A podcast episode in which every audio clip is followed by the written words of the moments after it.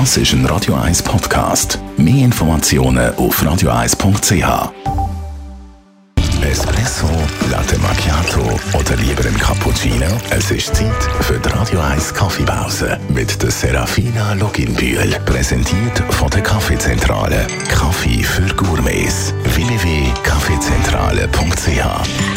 Serafina Loginbühl, bei mir wissen wir, das ist äh, der Weinkenner oder der Önolog, der da bestimmt, ob ein Wein gut ist oder nicht. Wer bestimmt das eigentlich beim Kaffee? Die Bewertung von Kaffees wird von sogenannten Q-Graders durchgeführt, wobei das Q für Qualität steht.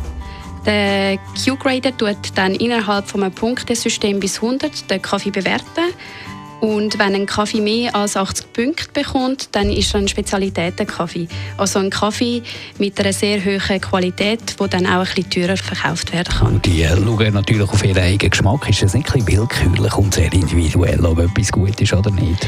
Nein, so einfach ist es nicht. Der Q-Grader muss eine sehr intensive sensorische Ausbildung durchlaufen und muss äh, in mindestens 20 Prüfungen beweisen, dass er verstanden hat, wie Kaffee objektiv zu degustieren und auch zu bewerten ist. Ein Q-Grader sagt nicht einfach, ich habe jetzt den Kaffee gerne und darum kommt er eine gute Punktzahl über.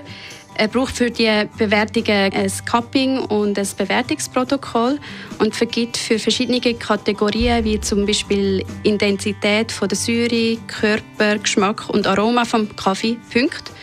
Und all diese Punkte dann zusammenzählt, bestimmen die Qualitätsstufen vom spezifischen Kaffee. Du hast die sensorische Ausbildung, die harte Ausbildung angesprochen. Wie sieht sie aus? Während so einer Ausbildung werden die Geschmacksknospen und der Geruchssinn eigentlich darauf ausgerichtet, sehr spezifische Geschmäcker, Aromen und Gerüche zu erkennen.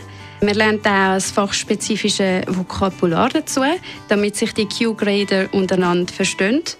Und äh, wenn man dann all diese 20 Prüfungen bestanden hat, bekommt man eine dreijährige Lizenz.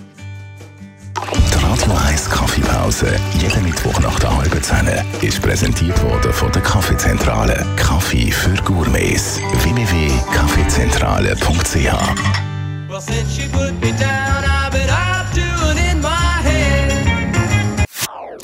Das ist ein Radio 1 Podcast. Mehr Informationen auf radio1.ch.